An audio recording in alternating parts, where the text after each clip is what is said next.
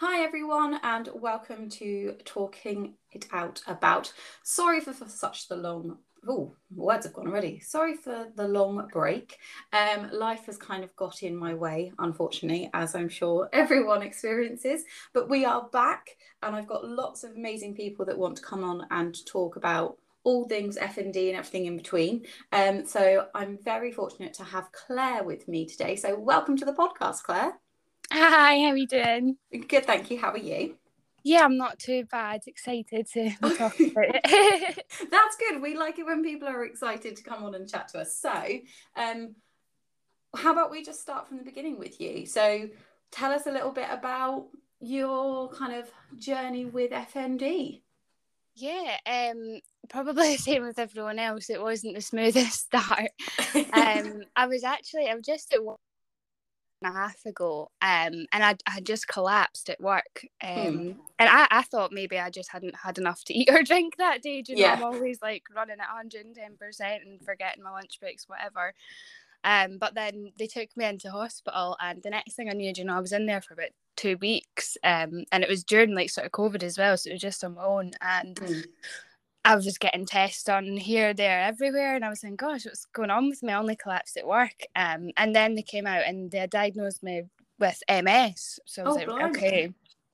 Um, wow. so that was like a lot to process, and it was all within sort of space like two weeks. And I was in there by myself, so just on the phone with my mom, like, ah, they're saying I've got MS. Like, mm. I just collapsed at work, and now I've got this like long condition. Mm. Um, so then yeah, they said I had that, um, and then I remember just like the like the being up in the neurology ward and stuff, and them all like coming in, talking to me, saying all different things, and then they so a, a second sort of neurologist came in like a day later, and then they were basically saying that oh, we don't think it is MS. Um, that must that must have been so incredibly difficult because you've been you've collapsed at work. That's tra- that's traumatic on its own. Mm-hmm. Then you've been told you have MS, which is is is such a big condition, and then to be told the next day you don't have it that's been really yeah. hard for you to like keep up with oh absolutely do you know my brain was just i didn't know what to think at that point so then i was like okay so i don't have that and then they just kind of left it with we don't really know what you've got just now um, and then they put me on like gabapentin and stuff like that for like epilepsy and like nerve treatments and then mm-hmm. i was like do I have epilepsy since you put me on that? And they just, it was kind of like trial and error. But then it was maybe like a week later um, I had a physiologist come in and then they then told me that I had this FND. Mm. Um, and I think for the first like, you know, few months, I kind of just, I didn't really believe it because I was expecting them just to turn around to me again and be like, oh, actually, it's it's not this. Yeah because I'd already been told, you know, two different things. So, which is which is completely understandable. I think that's that's uh, like especially in your case, you've been pushed and pulled between different diagnoses, and then all of a sudden they go, oh no, it's this one, and you're like, but is it? Are you on this one, or is it going to change in like a week's time? So that's completely understandable that you were like, oh, I don't know whether to like accept it or not. Yeah, no, absolutely. But they they sent me home after pretty quickly actually after they um diagnosed me with FND. They were happy just you know send me home. Yeah. Um. So uh, that was when you know it's probably mixed emotions, you know, everyone will feel the same. Once you get a diagnosis, you're like, oh, finally, you know, like they're stopping the test and they found what's wrong with me, now they can treat me. But then mm. with FND, it's not. Um, it's, it's a slightly different, slightly different beast, isn't it? FND. It has yeah. its own, it has its own rule book, and no one, no one's allowed to see the rule book. oh, absolutely. Um, but honestly, like I've found the best help is literally from other people that have FND. You know, like joining FND Hope and just yeah. sort of that's what helped me to start like accepting it. it was just you know knowing that you're you're not crazy and you're not going through these long because it can be quite hard you know at the start with doctors and things and I don't know about yourself like I, I just felt like it was quite a lot of trying to get over that it's in your head kind of thing you know and you were like mm. how is this psychological you know when i'm having such real physical like effects yeah to my body so that took quite a lot to like get over but I've just sort of just been researching myself, and then you'll know yourself. The longer you have it, you start sort of learning your own symptoms and knowing what yeah. they are. Yeah, completely. And you're still only what a year in, really? Like, yeah, you're you're still quite new into into it and that's not to distract from any of the work you've put in but like like you said the longer you have it the more you can kind of learn oh mm-hmm. actually like the color purple doesn't do me any favors that is that is something that i find difficult for example yeah. like random i don't know why i went to purple that was such a random thing to go um, i totally know what you mean though there's nothing even purple in front of me so i don't know where i pulled that from um but you do learn those little little things that eh, i'm kind of that other people may not find challenging or mm. difficult or triggering and all of a sudden you're like oh hang on like why am I finding like tomatoes triggering? Like what what what is it about tomato that causes me to have some sort of physical response? Yeah. Um, and it can be such a fickle mistress. It does its own thing. It's really difficult. But I agree, like the longer you have it, the more you can kind of understand it and you can kind of walk alongside it instead of mm-hmm. it leading you. That's how I try I try and view it now. Like instead of the FND taking me for a walk, we're going out on a walk together and I can kind of like step in front of it sometimes because I kind of yeah. know well it's gonna do. Not always, that doesn't always work. no, that's a nice way of thinking of it. Sorry, what was that? I was just saying that's a nice way of thinking about it. Um, one of my previous psychologists had sort of tried to say something similar. You know, she was like to me, like, you need to stop thinking it like you're going to get rid of this condition go yeah. away that it's not going to go away so you can't break up with it she was like you need to think of more having a relationship with it yeah. and can work it out and stuff like that and that's such a hard thing to do though like like you said like when you're first diagnosed and people maybe don't use the best language of like oh it's all in your head like there's nothing wrong that's really hard to then process and try and have a relationship with someone because you're like oh there's nothing wrong yeah. I don't I don't get it. You're telling me it's all in my head, so therefore that makes me believe it's all made up. But I can't walk. So it's not made up because I can't walk. And you have that internal battle, don't you, of like, well, what am I meant to do? I'm doing lots of hand actions, not that you can see it, but I'm doing lots of hand actions here to try and make the point. Um, so in terms of your symptoms, you collapsed at work. Mm-hmm. How did yours present? Um, well, yeah, it all started really sort of abrupt since that day. So I collapsed, like I said, um, and then from then I just started. I'd always often had little sort of things like pins and needles in my arms and legs um, mm. before, but it never really bothered me. Um, but it was things like that that just started to sort of become progressively worse. So the mm. pins and needles in my arms and legs would maybe turn into paralysis. Like I would wake up some mornings and like I couldn't move from like the waist down. Mm. Um, and then like that happened like in my arms and stuff. And then that just kind of became then it went into sort of like jerking so like my mm. legs would jerk um on and off and now like you know i'll get like full sort of dissociative seizures and things now and i lose like my speech with them mm-hmm. it's it's almost confusing because it was like you know, everyone with FND, you know, we don't all have just the same symptoms. So like even no. when like, and I found like myself anyway, like when the start, you know, and you're directed to look at like the the neuro symptoms site and things. Mm-hmm. In a way, that almost like made me worse because, do you know, I only had maybe about five of the symptoms, and then all of a sudden I was being told, well, you can have blackouts, you can have seizures, you're mm-hmm. going to get like paralysis, or you might get weakness here, and then like I don't know if my brain was like like subconsciously then thinking I'm going to get these and then I did get some more yeah um so I ended up just like coming away from that and stopping looking at all the symptoms that you can develop because I do think in a way that if you start reading them you will end up like developing yeah. not even meaning to. Yeah, I completely and I, I kind of had something similar with mine that I lost my walk 1st mm-hmm. and then about a month later I lost my speech. Um, but I lost my speech. I was having a conversation with my husband and I just couldn't say the letter A. That's oh. all it was. couldn't say the letter A. Um, so any word with an A in it did not work, and I couldn't say the letter A, which also removes quite a lot of your words from your yeah. vocabulary. um, but then because we suddenly hyper focused on the fact that I couldn't get this letter out, it then went from me just not being able to say it to like a stutter and a oh, stammer. Yeah. And then I lost it completely, and then I lost my speech in a completely different way. But it stemmed from that focus on, oh my God, like I can't see A, what, what is happening? Oh, and then it kind of came from that. So it was an accidental one. So I completely appreciate what you're saying. Sometimes I think it's good to be aware, but equally you can almost accidentally take them on yourself. Yeah, no, absolutely.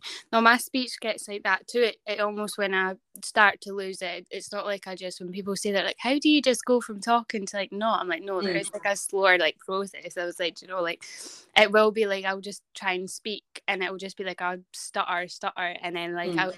it's almost like I stress myself out then because like yeah. I'll just try and keep talking because you want to try, but then that makes it worse, and then it'll just become you just can't talk at all, and you're like, what's going on? So does yours end up in the fact that you won't be able to um, communicate in that way at all? Does that where yours ends up? Um, yeah, pretty much. Um, and then I can't speak at all, and then like usually with my speech, it won't come on its own so that will come like with a bigger episode whether it be like a more sort of seizure or just like physical jerking all over my body and mm-hmm. then like after that like I don't know about you, you maybe have like an episode and then maybe like a week later, like your leg will be kind of limping or something like that. It's almost like one of the um fall effects of like yeah. having a bigger episode. Um, but yeah, like it just goes away and the longest I've had it away for I think was like two days. Um two or three days, I think. And then I just have to wait until it comes back in yeah. its own. But I guess that's with any of the other symptoms, you know, with your paralysis or anything. It's it is just a waiting game. It's a really annoying waiting game, though, isn't it? Oh yeah, because I mean it's not like you know I don't know about yourself. but I work full time, and when you're doing stuff like that, it, it can be really challenging. Because like I hate taking a day off work, mm. but I've had to learn the hard way that I, I need I can't go at the same pace as I, I was yeah. before the diagnosis now because it's just so unpredictable. you know? And, yeah. You know, and it, thankfully, like my work are quite understanding, but you know before when uh, trying to explain these things you know your work would see you and on the monday walk in god i could be running you know i'd yeah. be fine and then two days later you know if i got the paralysis and i'm phoning in saying i, I can't stand up i can yeah. appreciate why it would sound so like confused and, yeah. and almost made up in a way but i think again then that's just one of the things that, that come along with it yeah well that's amazing though that you're able to work full time and continue and like you are able to do that and your work is so supportive because quite often I speak to people and they they're unable to work or uh, their work has not been supportive or they don't understand and it becomes really difficult and it becomes another stress and stress and FND are not friends in any way, shape, or form. Um, so it's great that like you're able to work and continue going in, and they are being so like understanding and flexible with you. That's mm-hmm. really good. And that will, I'm sure, be really reassuring to the others that are listening to know that there is someone out there that's able, that does have the speech, does have paralysis and things like that, but is able to work full time. And that will be really reassuring. So thank you for sharing that um, because I'm sure it'll be really helpful. I'm kind of jealous yeah. that I can't work full time, but you know, I'm I'm I'm I'm happy and proud for you that you can, and that's amazing. Um, Oh, exactly. Do you know, and I think even we're all just doing great whether we're working or whether we're not. Do you know, and yeah. I'm just one of those as cliche as it is. Like I do just have to take one day as it is. Yeah. From past experiences and you know losing people, you do really just need to appreciate what you've got. And I'm yeah. like, if I wake up and I'm like, okay, I've got my legs today, then it's a good day. I'm walking. I yeah. that's it, but that's a really good attitude to have. Like you just you take it I, I I mean I seem to at the minute be taking mine like an hour at a time because I just don't know what mine's going to do currently um, mm. and I'm just coming off 10 days of being completely unaware of life um, so I'm kind of on an hour at a time but like that's the I think that's just a very good way of viewing it you just take it as it comes and as hard as it is try not to find it too scary mm-hmm. because I think when you get scared by it you you kind of hand over a bit more power to it and no, then it decides to up its ante a bit because you're like ugh. Oh no definitely i find that as well. It's really hard though isn't it? Because you kind of like if you wake up one morning and you know you can't use your legs or you can't use your arms that is scary.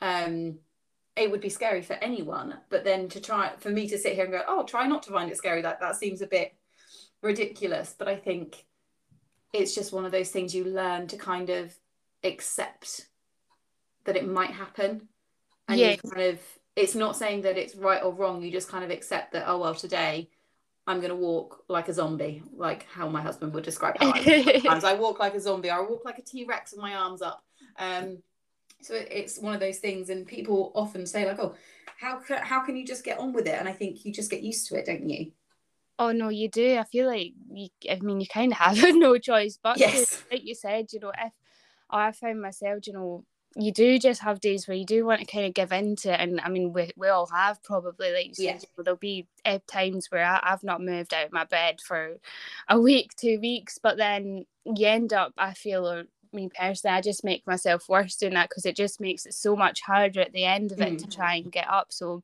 sometimes you do just need to like try and power through as much as you don't always want to.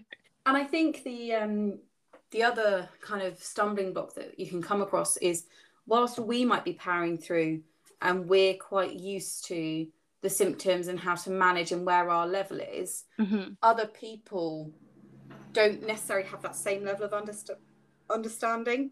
So like there's that balance, isn't there? Because like I know when I've been bad, um, people are like, "Oh, you should really just sit down," and I'm like, "Well, no, I'm okay to like wander around. I'm okay to do stuff still. Yeah. I know where my line is." But then they're like, "Oh no, no, just sit. Like, stop. Don't don't do that. Like, you're fine." And I'm like, "No, no, like I'm good. Like, let me just do what I can. Let me alter what I'm doing." to oh, fit oh. where I am right now. Is that something you've experienced? Oh yeah, I do. I get that quite a lot, and it, it almost makes you feel bad in a because it'll be like with my partner or with my family, and you mm. know, like whether it's like I kind of have to like crawl up the stairs or like sit on them going down and stuff, and sometimes yeah. they'll like offer hands and stuff, and there'll be days like you said, you know, where I can do it myself and I'm fine. Mm. And they're like, no, no, just here, we'll help you because we want to save your energy. Like if you've got it, and I'm like, no, like just let me do it myself. And then it's mm. like, oh, do you not want our help? And it's like, no, like like you said, you know, on those days that you do have that bit of energy, like you want to just do it by yourself to be like, yeah. yes, like I can. Because then as well, like as much as it's amazing that I've got so much support around me with my family, and my partner, but at the same time you, you don't want to become dependent it's like i've got my crutches there if i need them but i don't try and use them every day because then mm. I will become dependent and I don't want my legs thinking you can't walk unless you've got this in your hand. Yeah. it's that almost same similar thing. Yeah, no, that and I think that's it's just really hard. I can imagine it must be very difficult for people around us, uh, around those with FND, mm-hmm. who who have similar things that we've just described, and they're like, "But you're crawling up the stairs," and you're like, yeah, but I can do this. Let me let me crawl up the stairs because it, it means I'm I'm winning at something. I'm crawling up the stairs. I will make it to the bathroom. I will I will bring myself a cup of tea, whatever it is. Yeah, get that sense of victory and that sense of winning and success and that's even if it is really small it doesn't matter. It's that fact that you've been able you feel successful you've although you're having a bad day yeah you're still being successful. yeah it's something. Well, no matter what it might be it is something and you kind of want to keep hold of that and not not not relinquish it just yet. And then on the days where it is really not working you can the support is then there that you can call on and say look it's just not it's just not happening today. Like I, I yeah. can't work out how to get up the stairs or I can't work out how to get out of the shower, whatever it might be. Like you've then got it there to kind of fall on if you need it. But it must be incredibly difficult for those around us to kind of work out where we are and when to step in and when we're just going to tell them, no, we can definitely do it, even if it takes me half an hour. I know, and I appreciate that. Like I always think about that, and I say that to my family and my, my partner because I do feel bad about, it. and I don't think many people really talk about the sort of effects it will have on like carers or things mm. as well. Do You know, because they, my my partner anyway, my family, they do like struggle sometimes running about after me, and then mm. God, then I feel bad. I'm like, you know, I'm not, I'm not here to be looked after. You know, I'm, I'm trying to like just get through it myself, but I think it was quite good. Noticed that, like, you know, FND Hope and that done like the little sort of carer package and that that partners and things can read through. Hmm. I think it's it's it's we've spoken. I think I've spoken about it with my husband on here before. Like, whilst we are the ones going through it, and we are the ones diagnosed with FND and have the symptoms, they are also experiencing it, mm-hmm. and they are seeing their loved one deteriorate, lose ability to do things, and that must be very scary and kind of overwhelming from their side to know what the best thing to do is. Mm-hmm. Um, and just trying to like get that balance of dealing with their own emotions linked to the fact they're seeing their loved one go through this. I guess it's the same with any diagnosis though. Seeing your loved one get diagnosed with this condition you you're experiencing their feelings, but also they need time to experience their own feelings. Yeah, it's quite difficult to like get that balance between them. I think so, and I think as well for for us anyway. Um, I don't know about yourselves, like the sort of lack of knowledge, obviously, um, in healthcare with FND already, mm. um, takes its toll. And with that, like you know, my partner has had to step up and, and do quite a lot of the research and help on his own. I mean, even times when I've had like big episodes in the house, um, like I've had seizures or whatnot, because as well, like I'll fall and I'll like bang my head and things mm. like that. Um, and when we've had paramedics out, you know, like my partner's had to explain to them what FND is and then mm. when we've gotten to um, the A and E's, had to do the same there. So it's like yeah. my partner's having to be the one to explain what FND is. You know, it, it doesn't leave us with much trust with what you are going to do. You know, there's times where like I was brought into hospital and I was left in a corridor for like eight hours. I didn't even get my blood pressure taken, and then it was just do you want to get a bed in the neuro ward or do you want to go home and sleep? Because it was pretty much we don't have anyone here, but you can have a bed. So then I was like, well, I'll just go home and be comfortable in my own bed, you know? Yeah. Yeah, no, completely. It makes it really hard, doesn't it? But like, would this is the thing because there isn't enough awareness out there of FND in the medical profession, but I don't know how we can raise that profile. I don't know how we can spread the word. I know we're always we're sitting always thinking of the, this thing as well, and like that's why we always end up just. I think that's why you know we gel so much, even talking here. Like it is honestly the, the people that mm-hmm. and the mm-hmm. fellow patients that have helped us the most, like hearing other people's stories and learning what their wee tricks were to stop that happening, and we'd be like, right, we'll give that a go, you know. But yeah. it's like, how, how, do we get that into the into the hospitals? And yeah, how do you how do you how do you transfer that across? And I guess really it needs to start with the doctors and people that are in training. Mm-hmm. If we mm-hmm. can get it in there and add it to some sort of syllabus somewhere, then maybe it will trickle through there because then you've got new people coming into the career that have knowledge of it. But then mm-hmm. I guess the argument could be made for lots of other conditions that aren't that aren't kind of well known and things like that. Yeah. So then you end up kind of which ones need to be like put in first and then you yeah. it's a really hard balance isn't it? Um but maybe maybe if anyone's got any wonderful ideas as to how we can do this do let us know so we can you know, start that process. That would be great. Either yeah. that or we all just need to go into like nursing training together. And we'll all, we'll all just get our degrees and, and figure it out ourselves. Yeah we'll all just go do that and then we can spread the word from our own from doing in the training go like well I actually have the condition. This is what would be helpful. Like yeah. go that way.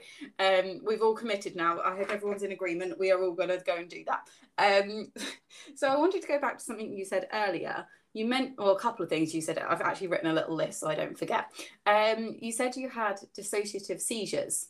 Mm-hmm. Can you explain for those who maybe don't know what that is, what that looks like for you? Um, yeah, I mean, obviously, this is just what um, I've been given um, by the doctors. You yeah. might experience different things, but for me, in my seizures anyway, um, it'll almost start. I can I can almost feel when they're coming on now, um, because they kind of they start the sort of same way. Um, mm. I, my body just feels really tense, like for my whole legs and my neck especially. They feel really tense before mm. it happens um and then it's almost like yeah like my whole body just goes into like um almost like a fit looking like it's just like jittery all over um yeah.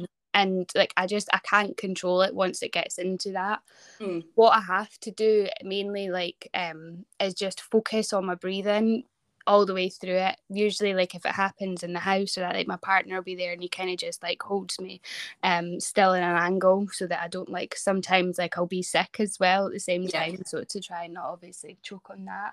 Yeah. Um, but yeah, it's just my whole body sort of goes into like a big fit. Um, and I, I I'm conscious usually with most of them. Sometimes like I'll get like I'll have like a blackout, but that comes with FND anyway. But yeah, I'm usually conscious and I kind of just have to like lie there um and let it happen. But yeah, like I said, I just mainly the whole time I'm just thinking in my head like just keep breathing, keep breathing because like my throat just feels like so closed up when it happens. I don't know if it's because all the stress and because my yeah. whole body's tensing and shaking, but um, yeah, I usually just have to like just keep focusing on that, and then it'll like calm down, and then it'll just go from like the full on sort of seizure back into like slow little jerks again until it's slowly it's just maybe like little twitches here and there, and then it'll yeah. calm down.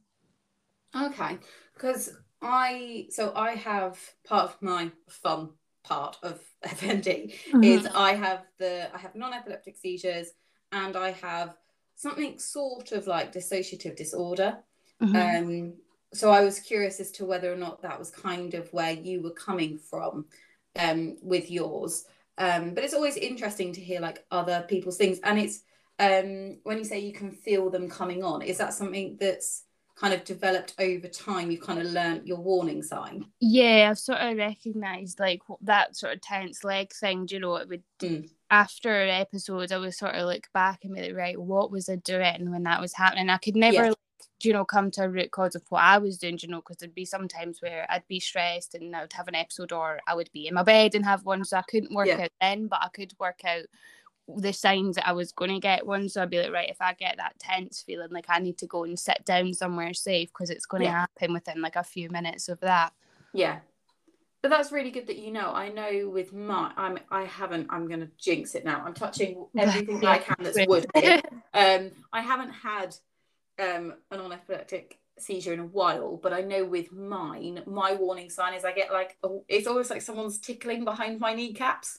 Uh-huh, That's yeah. my warning sign and it's a really weird sensation but mine um isn't isn't always um correct so i might get a warning sign but absolutely nothing happens or i don't get a warning sign and i end up on the floor um so mine seems to be a little bit more hit and miss it's not it's not as well honed as yours is um, no i know i'm i mean i'm I was going to say I'm grateful that I'm cracking tail when it's coming on. Obviously, I'd, I'd wish if we are wishing for things, I'd wish I didn't have it. But no, it is good that I can at least sort of know when it's coming on and be able to like almost treat myself in a way. Mm. You can like you can like prepare, and then you can prepare like your environment to make sure that you're safe if you are on your own, and make sure that you're not going to like bang your head on anything that is sharp or you know fall down. My other one is I tend to sit myself on the floor yeah. If I choose to sit myself on the floor, stuff is going down. I'm gonna have some sort of issue in some form because why would I choose to sit on the floor? I don't know. No. Absolutely. but it's just easier that way. and Then you're not going to go flopping about or like bumping your head or arms because like my arms like sort of come up to my chest sometimes and almost like it almost shapes like in like a claw. It's the only way I can describe it. And like honestly, like because sometimes like after episode it'll just sort of like stay there. Um and you do all sort of things like I'll like hit the walls and stuff. So yeah, I'll do that as well. Like just sit down on the floor or just away from or on a bed with like loads of pillows yeah. like, away from things you can hit. Completely. So when you when you say do do your when you've had one, do your hands get stuck in a position? Um, I've not had it loads of times, but I've had it a couple of times. Yeah, where like my my hands got stuck like once. Mm. Um, after an episode, um, it wasn't like for ages, maybe like a couple hours. Um, mm. and I've get that sort of I've had that like in my foot as well. Like it's almost like it's went into like a cramp and then it's yeah. just sort of stayed there. Yes. Um, but yeah, like when it happened with my arms, actually it was at home, but it was funny because I remember I was just looking at it like it was like a little dinosaur claw, and I was just like, you need to like stop that now. so I can't That's, Yeah, but it's really hard because mine have done it quite a few times, and I believe there's pictures of me on my uh, social media with my hands in all sorts of weird positions where I've got stuck. Uh, the funniest one I think was when I got my fist stuck, like like I was about to punch myself in the oh back of the gosh. head. Like that, that was quite entertaining. But that was out in public, so that was an interesting couple of hours. Um, just in the wheelchair with my hand behind my head, looking like I'm about to punch myself. Not my finest moment. Um, but it's really hard, isn't it, when you get stuck and you're like, well, what, what do you do when you're stuck? Yeah. Do you, do you, try and like open your hand up, or do you let it kind of ride out? What What do you? Um, do? a bit of everything. I'm oh, I say I'm impatient, but I'm not. I'm almost. I'm just impatient with myself because, like, yeah. do you know when you know like you can move your hand and it's just yeah. doing its FND thing, so you're like, you know, it is going to get better. Like mm-hmm. sometimes, like I will try and like force it open or that, but yeah. then it just yeah, it can like hurt or you know, like if it is in a sort of cramp, you know, it can like hurt the rest of your arms. So then I'll just it sort of give up and let it do its own thing, and then usually like with the times that I have had anything stuck, I'll be like I won't notice it coming back. I'll have I've forgotten about it and I've just given up with it. Like you can just sit there Yeah. and do what you want. And then I'll be doing something, then I'll just notice that I have like moved it slightly again. I'll be like, oh, I'll be like, oh, it's coming back mm. now, and I've like not even actually noticed it coming back. Yeah. Do you get really excited when it comes back and go like, oh, it's happening. I can move again. I do, and then I'm like, look, and I pick things up, and I'm like, oh, we get excited over such little things, but no, you, you have to like, I feel like praise those little moments because you know it is little achievements. Yeah, completely. And I think I, I'm exactly the same. But I, so my approach with it is I get, so when it happens, I find it really funny. So mm-hmm. I will laugh and I will Yeah. continue to laugh for a little while. And then it will start to hurt. And then I, ha- I get, pe- I like fall, I get people to like peel back my fingers, Uh huh. put some tissue in the Oh, gap yeah. so I'm not cutting into my palm hmm because I was doing that and it was really sore. So I do I try and get them to like put a big wad of tissue in to kind of they can still Yeah. be stuck, but they can be stuck in a slightly different position. Um, and then if I get really impatient, which has been known to happen, I then get people to like work out each finger. Like, can you just move my little finger for me because I'm, I'm it's it's uncomfortable now and I just need it to move. And then if you'd walked past me, like people will be literally like wiggling my fingers one by one to try and like loosen them off Mhm. because I'm I get I can get stuck for like six, seven, eight hours. So I'm like, I just need it to go away now. Like Yeah. I want to eat or I want I want to go for a week. Like I can't use my hands. Like this is not okay. Um sorry No. for the overshare. Um but no, not at all. But I think people don't even realize just those little things that they take for granted. You know, Yeah. daily tasks like going to the toilet. You know, doing this, even getting changed, getting out of your bed. Like Yeah. little tasks like that can be so like overpowered. And honestly, like I had a shower the other day, and it was the only thing that I'd done in the day because it just it took that Mm. much energy out of me. I was like, I'm, I'm going to have to just sit down now. Do you know? I'm exactly the same, especially when I'm really when I'm really struggling. Washing my hair, oh my god, it's like I've run a marathon. Oh Like, yeah. I can't I can't be it's not even like I've got like my hair is long, but not like really crazy long. But just washing my hair and having to stand up to wash my hair and then having to get out of the bath to then dry my hair. I'm like, no, you I'm It's done. just so I'm much. I, I I don't have energy to function now. Like, sorry, I am completely I'm done. That was me for the week. I'm out. Oh, absolutely. And then after that, you're expecting, you know, that's just the shower part. But usually that's when you're getting ready to go somewhere and do Yeah. something. And then it's like it can just throw your whole mood in that as well because then you'll you'll still be like, no, I need to go out. Like I can't cancel again. But then you end up like going out sore and making yourself worse. Yeah, completely. And then I'll be like, oh, and then I lose like the ability to work out what to wear, and I'm like, what what clothes do I wear? What how do I what what do I actually need on my body before I leave my house? Like I forget, like you might need socks, but like mm-hmm. like what what you need socks. Socks are good. Socks are good in shoes. My in my opinion, not all shoes, but some shoes you need socks. But I'd forget like, oh, that's what I need. I'd end up sitting on the bed and go, oh, ask my husband, like, just just find me clothes to wear. Like at this point, I don't have the energy to sit here and go, oh, well, it's sunny, so I probably want to wear something that's like a dress. Yeah. Or So you know, just throw something on me just just give me some clothes and I will put them on and I will deal with whatever I look like at a later point when I have got the energy to work that out. But- Oh no, not at all. But just you saying I'm not bothering what I'm looking like, you know, I've kind of just accepted now just not to really. I used to get quite bad anxiety and things, and I still do, but like just with it being out in public and things and having FND, I've had to just learn, you know, like not to care what anyone Yeah. thinks or says because you know you do get looks if you're like you know just walking funny or I've had you know full episodes out in public and you, you know people do look and stare and it's not even in like a bad way. You know, people are just curious when you see Mhm. something. You know, if I'm having a big episode at a table in a cafe, you know, if there was a lot of noise, you know, I'd be looking over to see what was going on. But Yeah. you do need to just kind of be able to have that sort of backbone and confidence to just push through that. I feel like having FND, if you do want to still try and like live a normal life or as normal as whatever you can be. Yeah. Like, Like whatever your work normal is. and that's Yeah. fine. It's, re- it's really hard though, isn't it? Like I've had it. Um, well, I think we've all experienced it to some degree. Like uh, when I have like my dissociative episodes, as I've just come out of, I talk like a five-year-old. Mhm. So I look, Um, my walk may not go, but it will be my talk and my kind of cognition and stuff like that.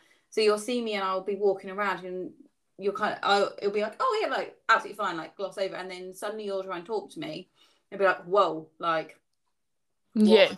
I what? I wasn't like because there's no like outward sign at that point that Mhm. something is going on. So it's I've had it a couple of times where people have done like a double take on me and gone, huh? Because you're Mhm. like, you're oh wait, you don't know. You you you weren't aware that this was how I'm currently functioning. Like it can be quite uh, scary. quite- Scary is the Mhm. wrong word, but quite um I don't know what the word is I want. What's the word I want? Hmm. Not Not not sure. scary. Not scared, but I suppose like the, the symptoms you're describing anyway, it can come on quite subtle. You know, it's quite it's there. yeah it's, it's just different that's all and different isn't necessarily bad but i think if it's like when if you've used like disabled parking spaces. Hmm because um like you're but you're not in a wheelchair. Yeah, and but it's bec- but it's because like you're fatigued and your legs are really sore. If you then get out and walk normally you can get looks then can't you? Yeah, absolutely. It's, and you feel like so judged, you know, and it's like it is so true. Like the whole like you don't look disabled. I'm like, well, you don't look like a judgmental so and so, but we're both still standing here. we are both we are both still here this is both this or sitting here. Do you know? Yeah. yeah and i think that's the thing isn't it because everyone assumes that people in using disabled parking spaces will be in a wheelchair Uh huh. or Yeah. have some sort of walking aid because that's what the symbol tells us. And then when someone gets out and they're not using that, there is that kind of judgment of, oh well, you're not disabled enough to need that space. Like, why are you doing it? And. I, I found Even this- on buses and things as Yeah. well. Sorry. yeah, no, completely. And I also find that because I'm younger, people almost don't believe it. Uh huh. No, totally. like you wouldn't question if someone of the older generation used that space that wasn't in a wheelchair but because they i'm younger and i'm not in a wheelchair but i'm using that space people kind of do that look as if say really like and it feels like they're just sort of judging me and being like oh she's just being a bit lazy i'm like Oh, no i'm too tired I know, and gosh, like sometimes like you do end up wanting to just like park somewhere else, or like, God, Yeah. I will just use the normal toilets up the stairs because, like, ah, Yeah. you don't want to be walking out and having all those people looking at Yeah. you and stuff. It's like, it's it's just re- it's, it's another thing that i think people don't quite realize that you're kind of juggling at the Mhm. time you're like i'm so tired like i know that i i can't i can't deal with walking that far so i Mhm. will park here. But then you deal with the kind of the quizzical looks of really?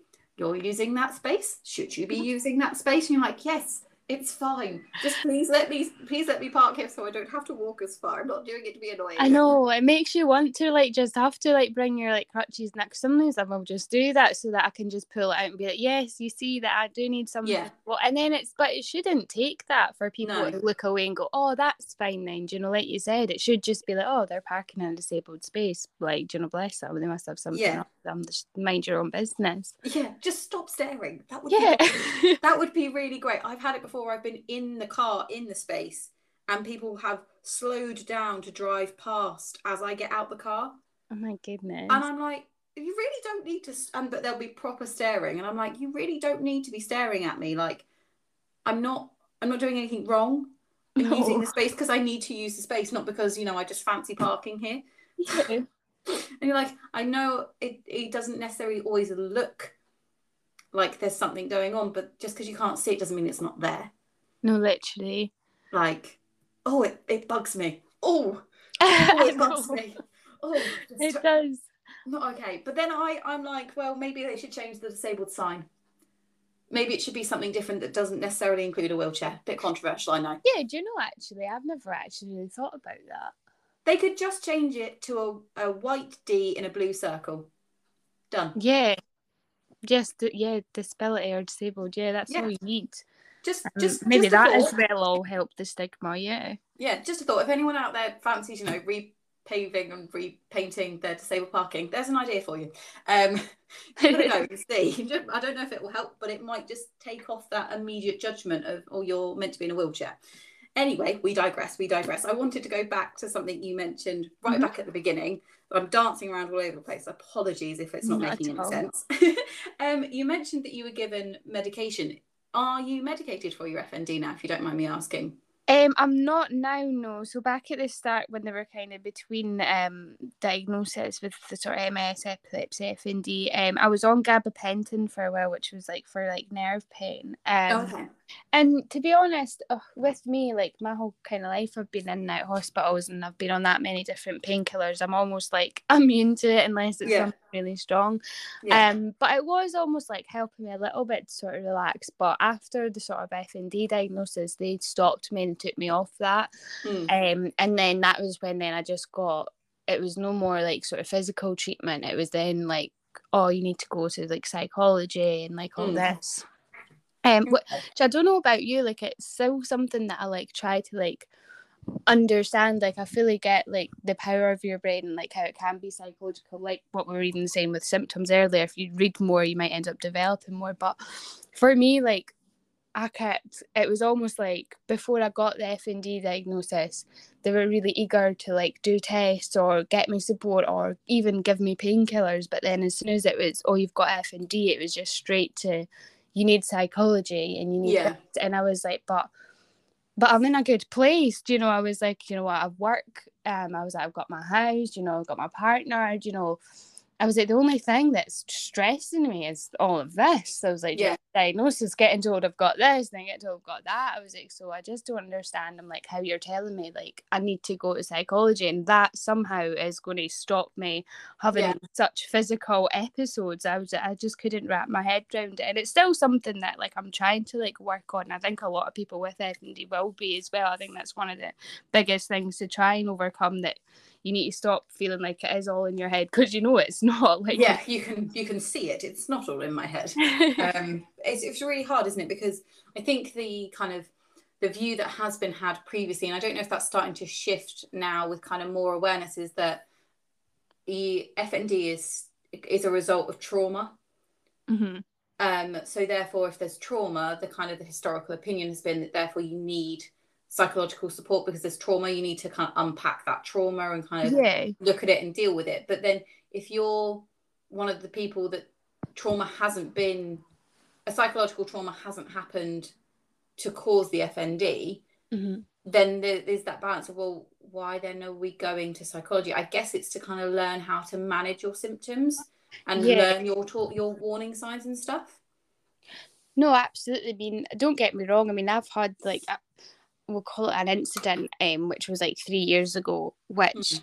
is very traumatic. Um, Mhm. but I obviously only started this. The blackout happened two years after that, so I Yeah. think to me it was like trying to understand how that could be related when it was so far apart. But then I appreciate obviously sometimes you don't deal with things as you should have. Yeah, Um, but as well, do you know, like I said, I'll get um, I've been explained, you know, like the sort of short circuit wire, like um, description of FND. I don't know Yeah. if I've had that before, but they said that I've got that as well. So do you know, it, it can come on on its own when I'm not stressed as well. Yeah. Like it could be just watching TV, or you know, standing doing the dishes and I'll black out. And I think that's what gets me confused is like being told that it, it is stress induced and you need to keep your stress levels at bay and all that but then also but it can just come on on its own as well so just bear that in mind yeah. like, It's really it's really hard, isn't it? Because I think that so so with mine, I know there are particular things that will trigger me, like particular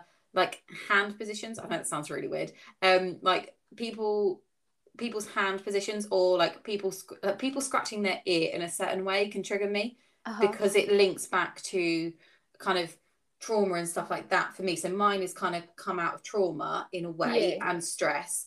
But then if it comes out of washing the dishes, like, well, I'm only washing the dishes. What Yeah. what could possibly be in the dishes that's causing me that this this response? It's very strange.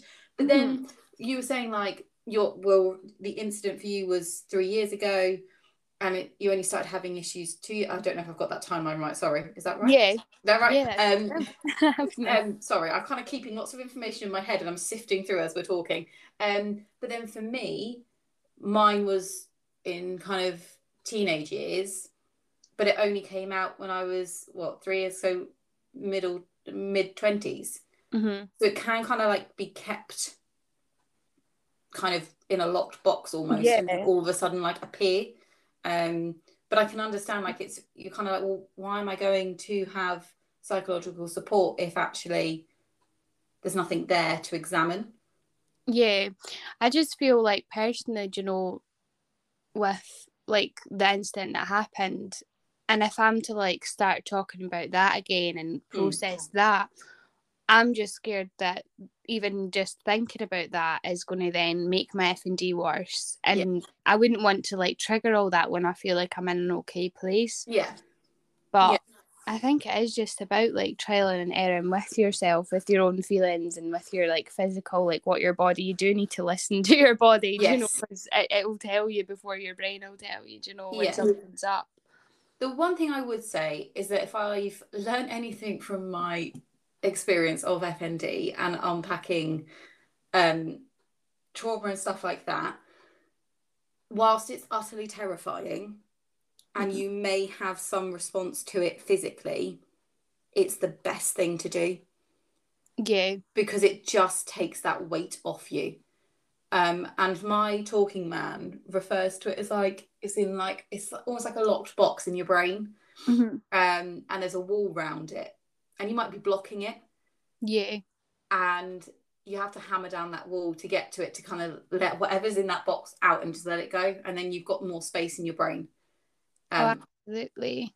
like, sorry, talking man, if I've completely butchered your description of how that works. Oh That- no, that's actually not. It's very in my head. similar because we're all good with our analogy, uh, analogies and things. Because I was thinking somewhat like, you know, it's like a volcano and that, like it's dormant for years. Then you know, it's got all that inside it, but it- it is all there and waiting to come out. You know, and you just need to figure out a way you can do that, but also like control it. You know, you don't want to just unleash everything and then be like, oh, Yes, and I think that's that's the role of the psychologist, isn't it? To kind of gradually open up or take a look inside that volcano using your analogy and like only look at bits of it. You don't want to stare down the barrel of an active volcano, but equally you want to like pick up a little rock and like look at it and examine it and then move it and put Yeah. it somewhere else and then go, oh, I don't need that one anymore. I can move that over. That's now been dealt with. But it is very, very scary to to begin mm-hmm. that process. So I completely understand why you're kind of a bit like, oh, like I don't, I don't know if I'm ready to start talking about it.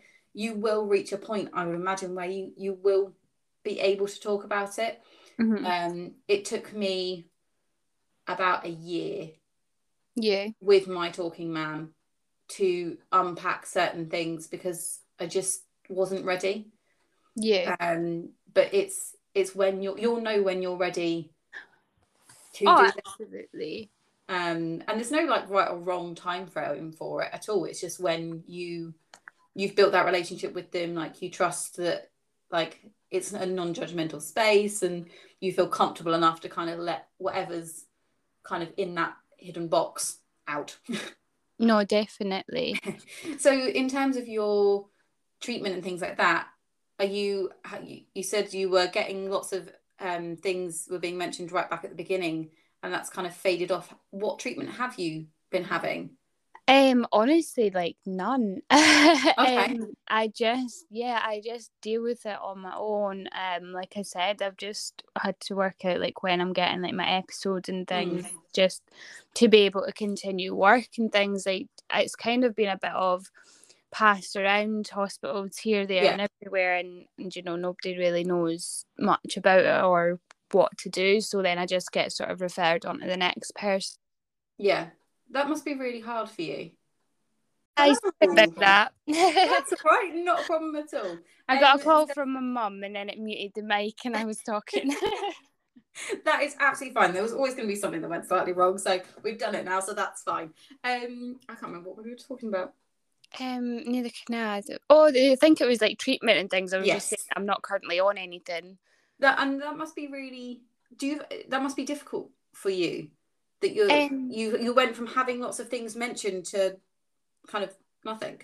Yeah, it's been a bit of a stress, but um, yeah, honestly, like my luck with doctors, I feel like I've just got some weird curse. Um, because Oh, it's just honestly like any time I've went, there's always been something that's like happened. Um, I got I even got burnt on an MRI machine as well. Oh my like, goodness. Like how does that even happen? But Oh my oh my goodness, that that is. Oh, I've never heard of that happening before. yeah, well apparently it does.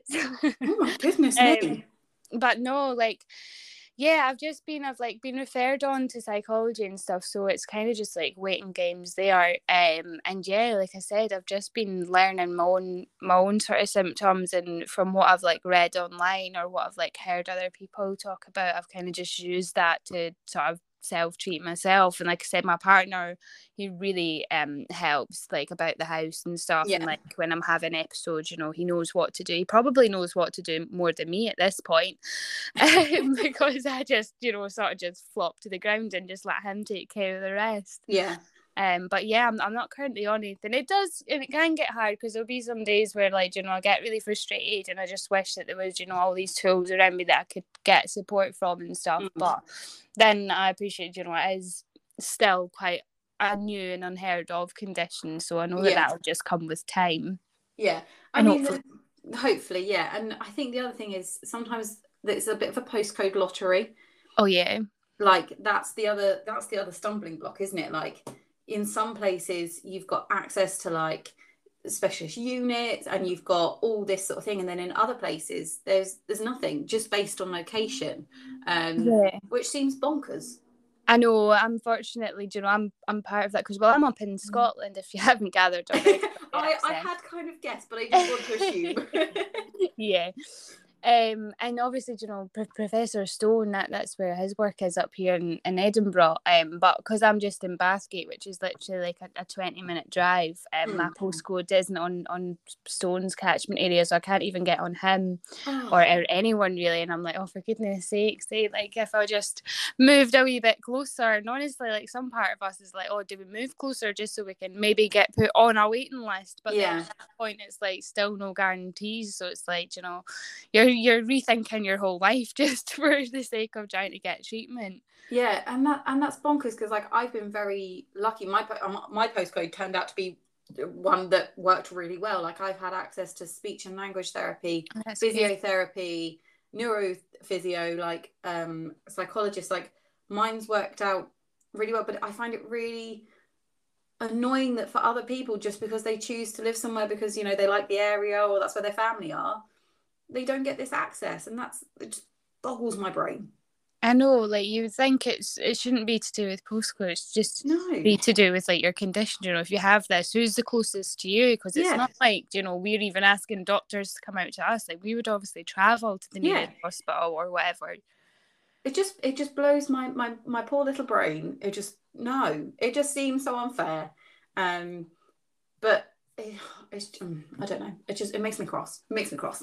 Um, yeah. it just just no. It's just no. I'm doing. I'm I'm waving my hands around again. I should really stop doing that. Um, yeah. but it's just one. Mm, it just makes me cross. I need to pick a different topic of conversation now before I get angry. Um, yeah, Hopefully, with um, us talking about it, and you know, the more people do talk about it and raise awareness, you know, I feel like it is the only way we are going to get more help because yeah if we all don't shut up about it, you know, people are going to get annoyed and then they're going to have to just do something. that is it. And we're putting it out into the kind of the universe, if you like, that these are some of the issues that we are facing in the hope that maybe someone might hear it and go, you know what, I can do something about that. Mm-hmm. I can change that thing, whether it's the disabled parking sign or whether it's the postcode lottery, whatever it might be, just by mentioning it, it might just come back and work out slightly that's the hope. so just fingers crossed. That's the whole reason I, I share what i share in the vague hope that someone out there will get something from it and will find it helpful. That's that's all that's all i want to do is just be helpful. Um what would you say because obviously you've you've had it for kind of a year what's been the the best thing that you've learned or the hardest thing what's kind of your thing that you wish someone had told you right back at the beginning Oh goodness! Sorry, that was a really good. I should have prepped you with that question before I asked it, so you had time to think about it. Oh no, not at all. Honestly, if there's not many things that I would want people to say to me, more just that or the best thing that sort of came out of it honestly is like my confidence for one thing and like mm. i was saying earlier just learning to not care what people are saying like if someone had just told me at the start you know it, it really just doesn't matter yeah what you're going to get looks or just at least a bit of tough love and not um sugarcoat it all because I Mm. did kind of get like a bit of sugarcoat and it was just a bit like yeah it'll all be okay and like it's fine and then it was like out the next day you're sent home no treatment this is your diagnosis and then and Yeah. out into the public world people looking at you and it was so overwhelming I wish Mm. you know if I just been told what's going to happen like it's it is a scary thing but if you're getting diagnosed you know if it was getting diagnosed with something you know like cancer or or ms or whatever you know you are told the full steps so this is what you've got Yeah. you know this is what's going to happen to you here's like support or how to deal with it you know with fd you got none of that so just have maybe someone to tell me like you know it's going to be scary but you will be okay and like i said you know with going out in public and you're walking funny you do have to just learn to not care what anyone else is saying and and be a bit selfish like in a good mm-hmm. way you know because at the end of the day the only person that is going to put you first 100% of the time is yourself That is very true. Very wise words. I like it. it. It's really hard though, isn't it? I think I, I something I I find incredibly difficult is to put myself first and and not see it as being selfish, and that's one of my own hang-ups that I need to get over. But it's really difficult to get over. Um, but it is that kind of thing of actually, well, I still want to go out. I still want to go and do things. And if you, if someone else in the public decides they want to look at me funny, well, that's on them. Like Yeah. I still want to go out and I still want to like explore the world and do what I want to do as long as I can and I'm safe to. And if you want to glare at me and do something, that's that that's on you. I'm not gonna kind of as hard it is is like I'm not gonna take that personally. I'm gonna take that as you're just not you you haven't been informed of a condition. You're Yeah. this condition yet, that's all. Um and that doesn't make it any easier, but it's a way of like separating Mhm. it slightly so that you feel kind of more in control, I think. No, absolutely. I know what you mean. I could be completely wrong there. So uh, apologies for anyone that's like, no, that's completely wrong. That's not how you do it. My apologies. is only my opinion and how I'm choosing to view it. Exactly. I think that's the thing with FD with anything really. Do you know, we all have our own way of working and our own way of like, you know, getting through it and it might Yeah. be completely different to the next person. But as long as it works for you personally, then keep doing it. yeah, completely. Like I've tried so many different things that haven't worked for me, but it might work for someone else. Mhm. So it doesn't mean, or it might work in like two months' time. It just may not work right now. That's the thing I would say is if Yeah. you find something that doesn't work right now, don't dismiss it completely. Come back to it in a couple of months and try again Yeah, absolutely. because it might just change and you might then suddenly it might suddenly work it might not and just kind of you keep it in your toolbox and you can pull it out when you need it and then put it away and kind of change it around No, definitely. It's good. well thank you so much for coming on and talking to me it's been lovely i've loved my first podcast back so thank you very much for joining me on oh, that not at all. Thank you for having me. It's been lovely. well anytime and i wish you all the best with kind of getting in to see doctors hopefully you will um and yeah i just thank you so much Thank you. You too. Take care of yourself. and you Bye. bye